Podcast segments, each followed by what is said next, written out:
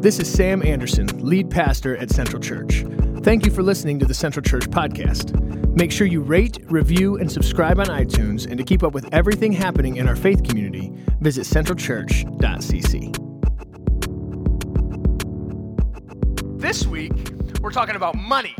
So, if you came for the first time last week, this is quite a doozy.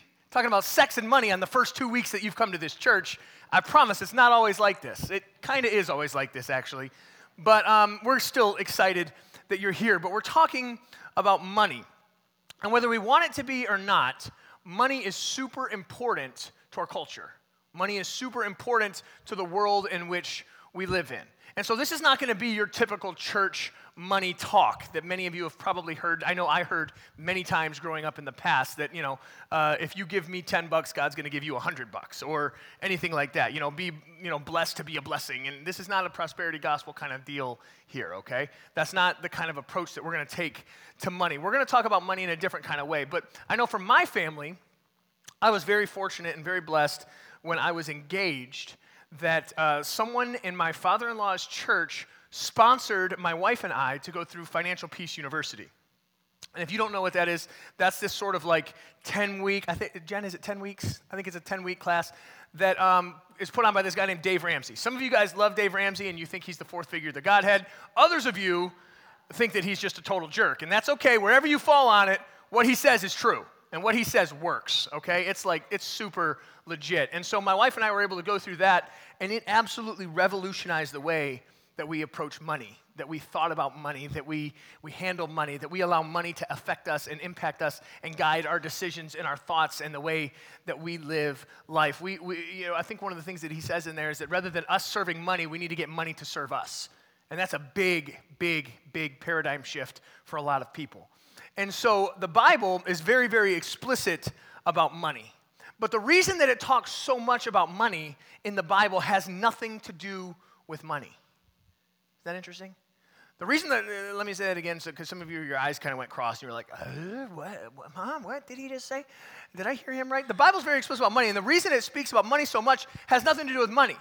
The reason it talks about money so much has everything to do with your devotion. It doesn't have to do with your money, it has to do with your heart. It has to do with your, your, your perspective, your mindset, your approach to money. Because God's major competition in dependence is not Satan. You know? I mean, I don't know if any of you have ever uh, sat in your bed and thought, hmm, who am I going to be dependent on? God or Satan? Right? That's not really a conversation that a lot of people have. Satan's not the main competitor, competitor for our dependence and for us to put our trust in and for us to rely on and for us to find our security in. You know what is the main competitor? Money. Money. Because we find our security in money. We find our hope in money. We find our rest and our joy and our peace in money. We place our dependence on money. And so when the Bible's talking about money, yeah, it's about money, but really it's more about where our heart is and where our head is and what our perspective and approach to money is. That money has the right place in our lives, and that's not the number one spot. And so that's why the Bible talks so much about it. And Jesus talks about it in the Sermon on the Mount, Matthew chapter 6 verse 24, he says this He says, No one can serve two masters. Either you will hate one and love the other, or you will be devoted to one and despise the other. So basically, Jesus is saying here, he's saying, Listen, guys, here's the deal. There's a tension inside of you. There's a tension inside of many of us of who or what is going to call the shots. What's got that number one spot? What's the main influencer in our lives? What's the main guiding principle? What's the main like flagship that we're following after? What's going to call the shots? Is it money? Do we put our trust in finances and our income? Is our security lined up in the number on our paycheck or the, the, the, the number in our bank account? Does wealth and stability, all of this um, uh, depend on money? Or is it God through prayer and worship and the scriptures and Christian community? Where do we find these things? Where is our dependence found?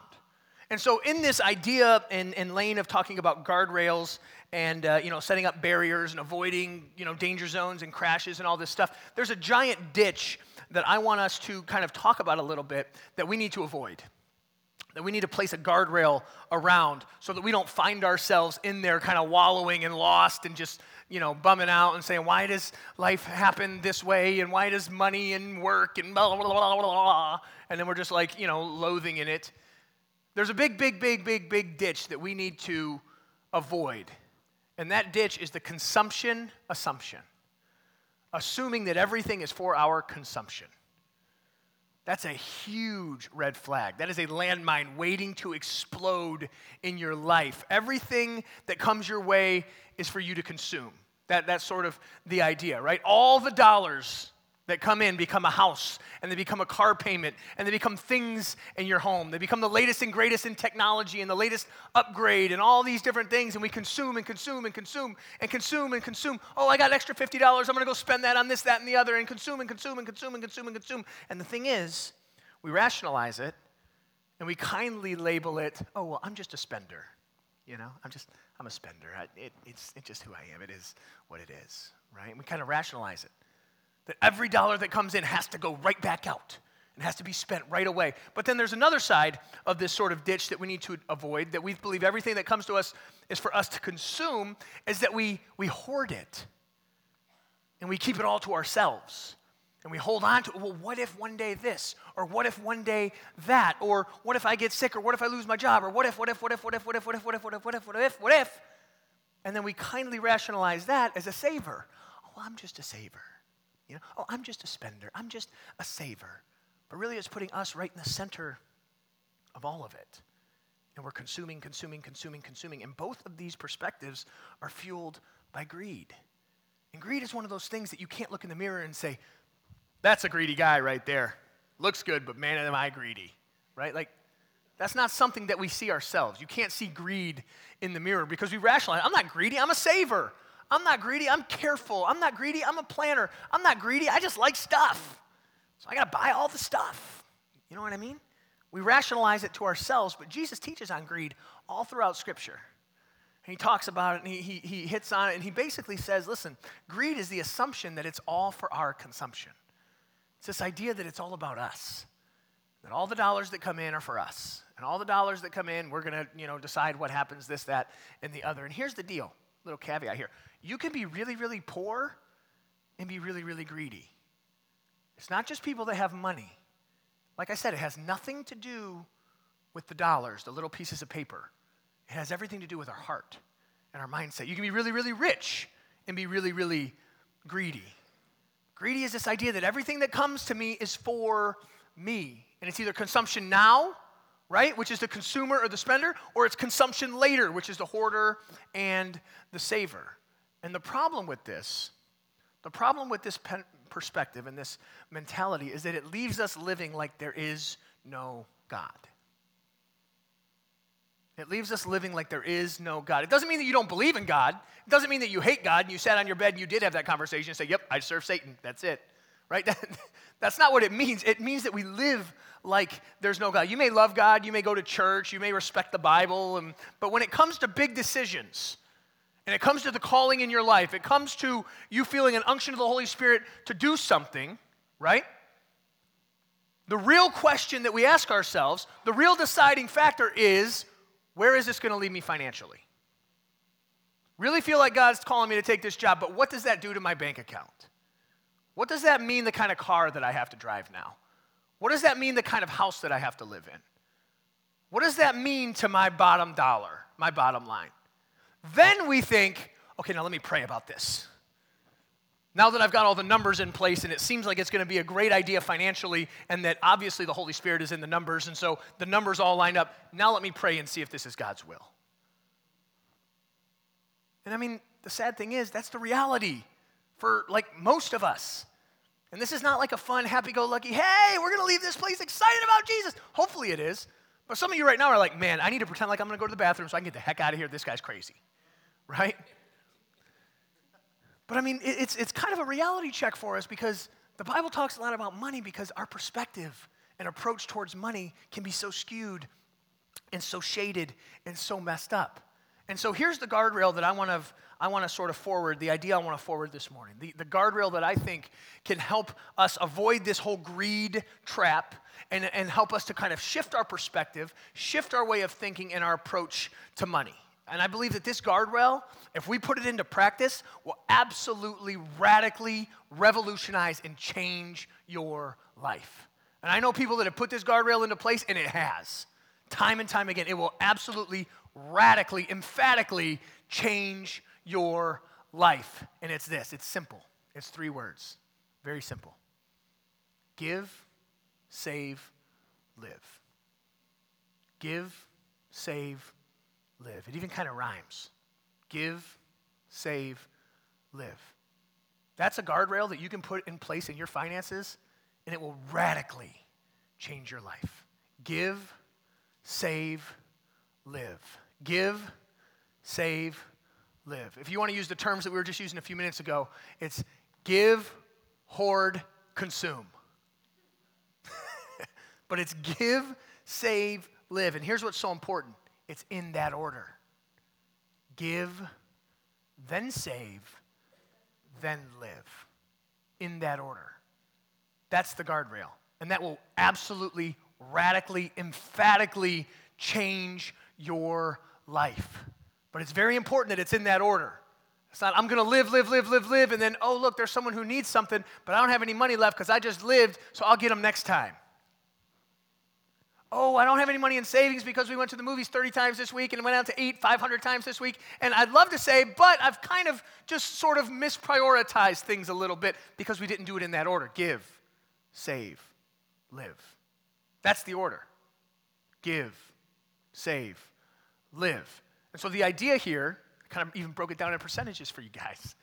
The idea here, sort of outlined in scripture, sort of outlined in all these money gurus and stuff give 10%, save 10%, live on 80%. That's sort of the idea. That's sort of the, the nuts and bolts of the little guardrail that we're talking about this morning. Give 10%, not because God needs your money, right? I already told you, it's not about the paper and the, and the dollar bills and the coin. That's not what it's about. God doesn't need your money because it all belongs to God anyway. What it's doing is it's training your heart and training your mentality and putting yourself in the right perspective that money is not more important than God. God comes first. So when you give first, you say, I know what God has called me to do and who God has called me to be, and I know the position that money has in my life. It's not first. Giving is first. That's first and foremost. That's why we do it, right? And then we save because you do need to be responsible and a good steward of God's money, right? That is important. He's entrusted you with certain, um, you know, incomes and salaries and all this stuff. I'm not saying to be a Christian, you got to be a poor beggar pauper. Like, I'm not saying that at all. But God, because God has entrusted us to money, and some of us, He's given more trust with money than others, right? That's just the reality of it. And so we do need to be good stewards of that. We do need to save. One of the things that Dave Ramsey says is have a security fund so that when things happen, because here's the deal debt is dumb. Being in debt is dumb. And you can be mad at me all you want, but it's the truth. Being in debt is dumb. You're living above your means. You don't need to live like that. That's not God's best for you. That's not the best life that you can live being in debt. Scriptures say that the borrower is slave to the lender. It says that. And that's the truth. My wife and I, when we were in Georgia, uh, we were youth pastors down there for a few years. And, but we knew that God had called us to come to Michigan, come to Metro Detroit and start a church. And we knew that that was God's calling on our lives. We were down, we were ready, we wanted to do it, we were so pumped about it, but we were in debt. We had credit cards. You know, hers were from like what, Maurice's? I don't even know what that is, but it's some clothing store. She turned 18. She's like, swipe, swipe, swipe. Let me get married. And I'm like, oh, awesome. Secret credit cards. Sweet. We gave Old Navy like the name of our firstborn child. We owed them so much money.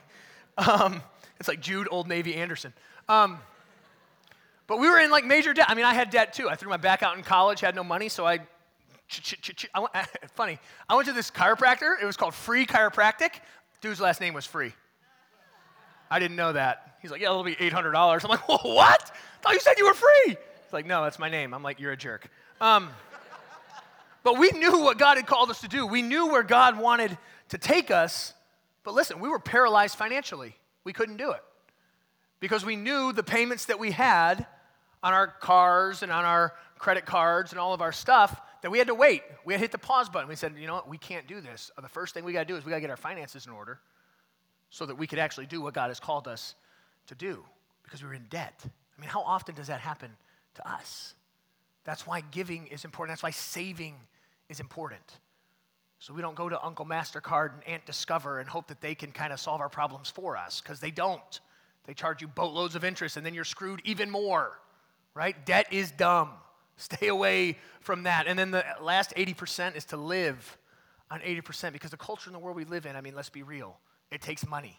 Money is how we live. That's how that's the currency we use. You have to eat, right? Nobody wants to see you with no clothes on. You need to buy clothes, right? These are these are things that we need to have. But here's the deal. Here's the deal. We need to be careful that money is something that we use, not something that we serve. Does that make sense? That's what this whole guardrail is about. Money is something that we use, not something that we serve. And this is a guardrail. This is not like, like I said earlier, this is not like a monastic covenant of poverty that you have to make. That's not what we're saying. We're saying money, money in and of itself is fine. It's, it's whatever. As long as our heart and our perspective approaches it properly, then it can be a really, really great thing.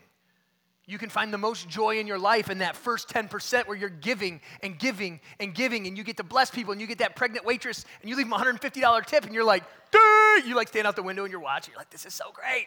Like, that stuff's fun. That stuff is awesome. And you'll find joy in that. But you got to get everything else in order. You got to get this stuff in order. That's the guardrail. Give, save, live in that order because this is the deal. This is the key to financial independence. Financial independence is independent of serving money. Because how many of us spend most of our day serving money, most of our time serving money, most of our thoughts serving money, most of our attention serving money, most of our energy serving money? Think about it, be honest. Is that the perspective you want? Is that how you want to spend your time on this planet? Serving money? Probably not. When you sit back and think about it, you're like, yeah, no, yeah, no, not really. Not really. Uh, that's not really what I want to do, but this is the key give, save, live. This guardrail can radically and drastically change everything because then you can say, yeah, I live my life fully, completely devoted to God. If God calls me to do this, I can do it. I don't have debt hold me back. I don't have finances and money and the what ifs and what ain'ts and whatevers hold me back. If God tells me to do this, I can do this. If God calls me here, I can go here. God calls me to, to do this job, I can go do this job. God calls me to this arena, I can do this arena. I can, I can fully do what God has called me to do because money is just stuff I use. I don't serve it, it serves me. And it's a flipped perspective. And it's essential for us avoiding the ditch of greed, the thing that can totally consume us and keep us trapped and so here's what Jesus says about it in Matthew chapter 6 verse 24. He says, "No one can serve two masters. Either you will hate one and love the other, or you will be devoted to one and despise the other." And then he goes on to say, "You cannot serve both God and money.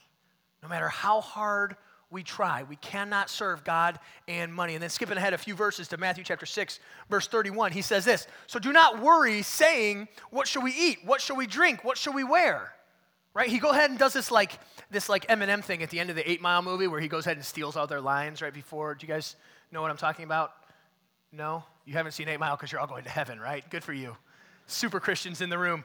Well, those of you who are um, not so super Christian, you know exactly what I'm talking about. Jesus kind of goes and he answers their questions before they ask them right? He goes back and he says, Listen, so don't worry saying, What shall we eat? What shall we drink? What shall we wear? Because they're sitting here saying, Okay, Jesus, you're saying we can't serve God, we can't serve money at the same time. But if we serve you, how are we going to live? How are we going to eat? How are we going to drink? How are we going to have clothes? How is all this stuff going to go on? We have these same questions. We can't look at this and say, oh, those guys are idiots, because we're in the same boat, right? We ask the questions, well, how am I going to get my kids through college? How am I going to afford a home? How am I going to have a new car? How am I going to go on family vacations? How am I going to do this? How am I going to do that? How am I going to do this? How am I going to do that? When can we do this? When can we do that? Listen, please, please don't lie in bed at night and allow money to steal your peace and your joy. Little pieces of paper. Don't allow that to steal your peace and your joy. Don't allow money to consume your thinking and to be front and center. Because if that's what's going on, chances are that is what you're serving.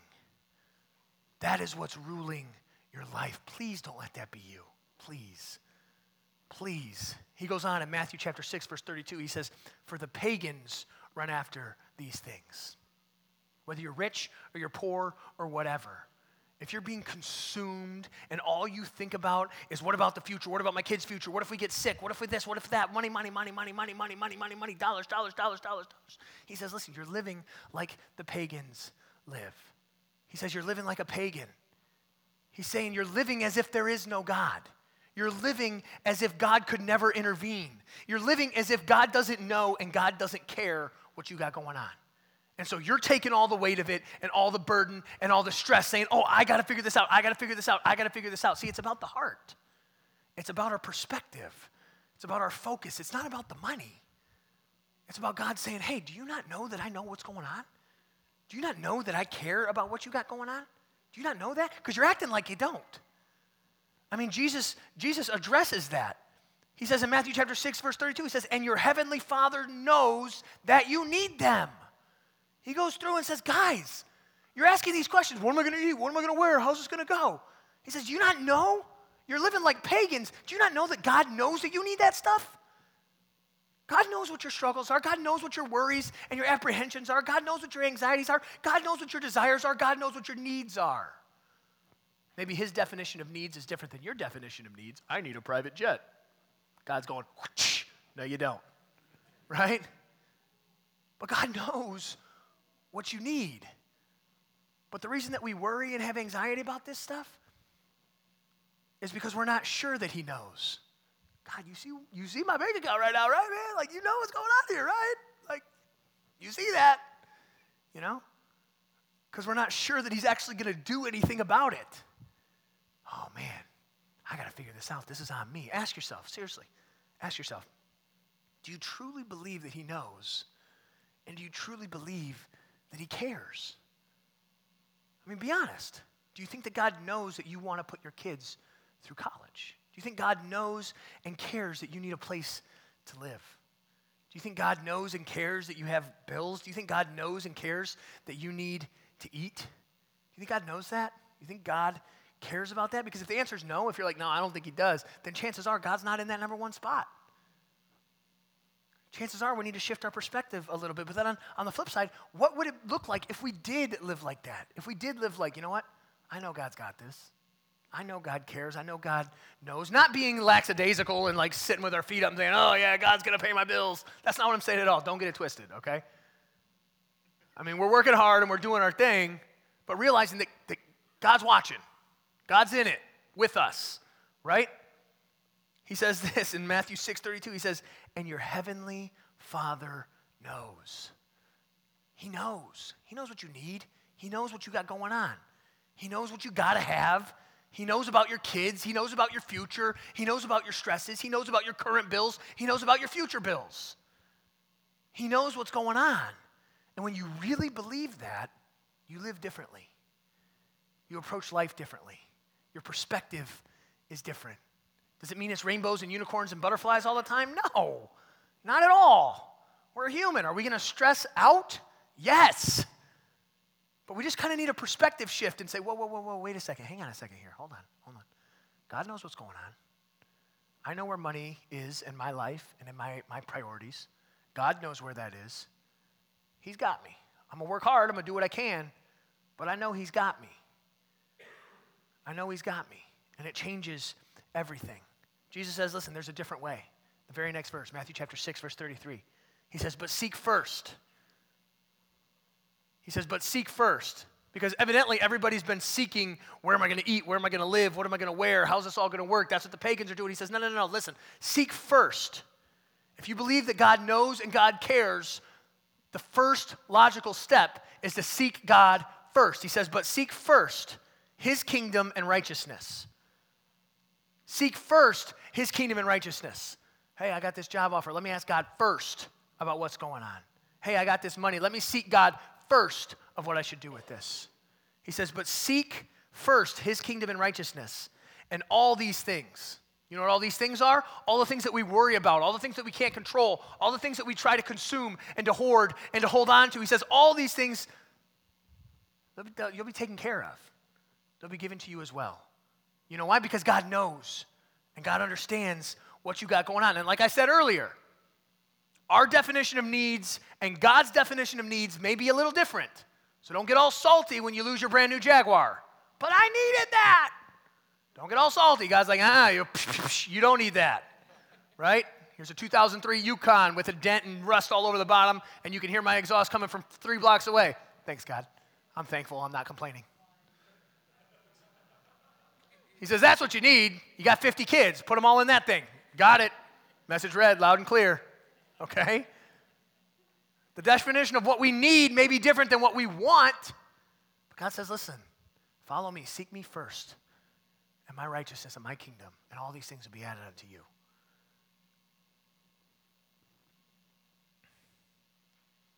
The promise of Jesus is if we seek him first, he'll take care of us. He knows the needs that we have. He knows the needs that we have. And so, I guess the question this morning is how will you respond? How do you respond to what Jesus is saying here? Don't get pissed at me. I'm just telling you what Jesus said, okay? Matthew chapter 6, verse 24 No one can serve two masters. Either he will hate one and love the other, or he will be devoted to one and despise the other. You cannot serve both God and money. And then Matthew 6, 31 through 33. So do not worry saying, What shall we eat, or what shall we drink, or what shall we wear? For the pagans run after all these things. And your heavenly Father knows that you need them. But seek first his kingdom and his righteousness, and all these things will be given to you as well. And so, my challenge for you this morning is to be honest with yourself. Who is seriously calling the shots in your, in your life? Who or what is really calling the shots in your life? Is it money? Is it stuff? Is it your bank account? Is it your paycheck? Is it the security that you find in all those things? Or is it God? Like I said, this is not about dollars and cents. This is about our heart and our perspective. And so the guardrail that we're forwarding this morning that I'm saying, guys, I promise this will help. I promise this will change your life is give, save, live. 10, 10, 80. Give 10, save 10, live on 80. Give not because Central Church needs your money, you know? I'm not giving that. I don't, I just want to be very clear. I don't get like a, a bump in salary or a raise or anything because you guys gave a better offering that week, okay? It's not the way it works around here. We're actually in a very unique position that all the offering that comes in goes right back into ministry. All of our salaries and stuff come from rentals and things like that. So what you guys give doesn't impact the pastoral staff. We don't exist and collect money to keep ourselves in existence. That's not the way that it works around here. Some churches, that's the case. It's not how it is around here okay? When you guys give, it goes in. Not that Central Church needs your money. We do have a big vision that costs money, and we want to do campuses, and we want to do multiple locations and all that stuff. That's in our heart. That's in our vision. It does take money for that, but you know what? Central Church doesn't need extraordinary givers. We just need obedient givers. We don't need anything that's crazy and out of the out of the, the box. And oh man, this person gave five hundred thousand dollars. I'm like, I haven't even made five hundred thousand dollars in my entire adult life, right? I'm serious. and I probably won't for another like five years, let's be honest. Maybe 10. It's not that we need these extraordinary whatever. No, we just need obedience. It's like scripture just saying, hey, this is the guardrail. This is what God has called us to do. Save. Be good stewards of God's money that He's entrusted to you. Don't feel like a jerk if you're putting money in savings. Because you do need to be responsible. Borrower is slave to the lender. If everything in your life falls apart, do you have a savings to take care of that? Or, like I said, do you go to Uncle Discover and Aunt MasterCard and all this stuff to try and make it happen, right?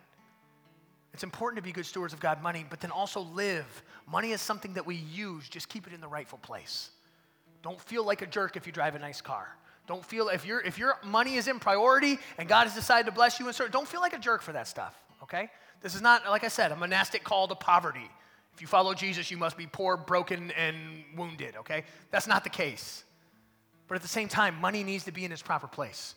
Our perspective and our heart needs to be in the right place when we approach money because financial independence is living like your ultimate d- dependence is not on your finances. Your ultimate dependence is on God. Does that make sense? That's huge. And so maybe for you this morning, it's baby steps. You guys ever seen What About Bob? Like the best movie ever? Right? What about Bob? Baby steps? Maybe for you it's not 10, 10, 80. Maybe for you it's like 1, 1, 98 at first. And, and you know what? That's okay. That's better than 0, 0, 100, okay? So maybe for you it is baby steps. Maybe for you it's like, hey, you know what? I just got this $100. I'm going to take $1 and set it aside and put it in the offering. Awesome. Perfect. You know what that's doing? It's conditioning your heart, it's shifting your perspective. It's not about the dollar bills. I don't know how many times I have to say that. Maybe it's baby steps, you know? Maybe it's 5, 5, 90. Maybe it's 4, 6, 94 if you like to do odd, weird numbers, whatever. But you got to start somewhere in shifting your perspective and shifting your approach to money. Money is something we use, not something we serve. Does that make sense? Money is something that we use, not serve. And so I want us to get real with ourselves this morning. How am I going to respond to this? Maybe you're in here, you're thinking, man, okay, got it. I got to start, I got to cut this, that, this, that, and this. That'll free up this, that, this, that, and this. And then I can do this, that, this, that, and this. You know, the wheels are already turning for some of you. Some of you are like, nope, holding on to all of it. It's for me. I work hard for this junk. Mm-mm. That's okay. That's okay.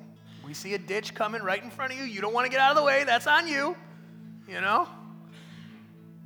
But I think all of us can kind of look at this and say, okay, yeah, I may need to shift a few things. I may need to sort of shake up my perspective and kind of maybe go the way Jesus is talking about here, because maybe that'll help me in my journey, you know? So I'm to give you guys an opportunity, and a chance to, to, to kind of do some business with God this morning. The band's to lead us in two more songs. You can sing, you can respond, or you can sit there and you can bust out your Google Notes and start making lists. You can do what you need to do, but I want you to interact with God and do business about what we talked about this morning before we leave and pray that the Lions destroy the Cowboys, okay? Let's just take a few minutes and let this settle, let this resonate. Let's do some business with God for ourselves, okay? Let's pray together. God, Thank you for listening to the Central Church podcast. We hope this has encouraged you, inspired you, and you experience life change. If you are unable to attend our Sunday gatherings but still want to support this faith community, visit our giving page at centralchurch.cc. And don't forget to rate, review, and subscribe on iTunes.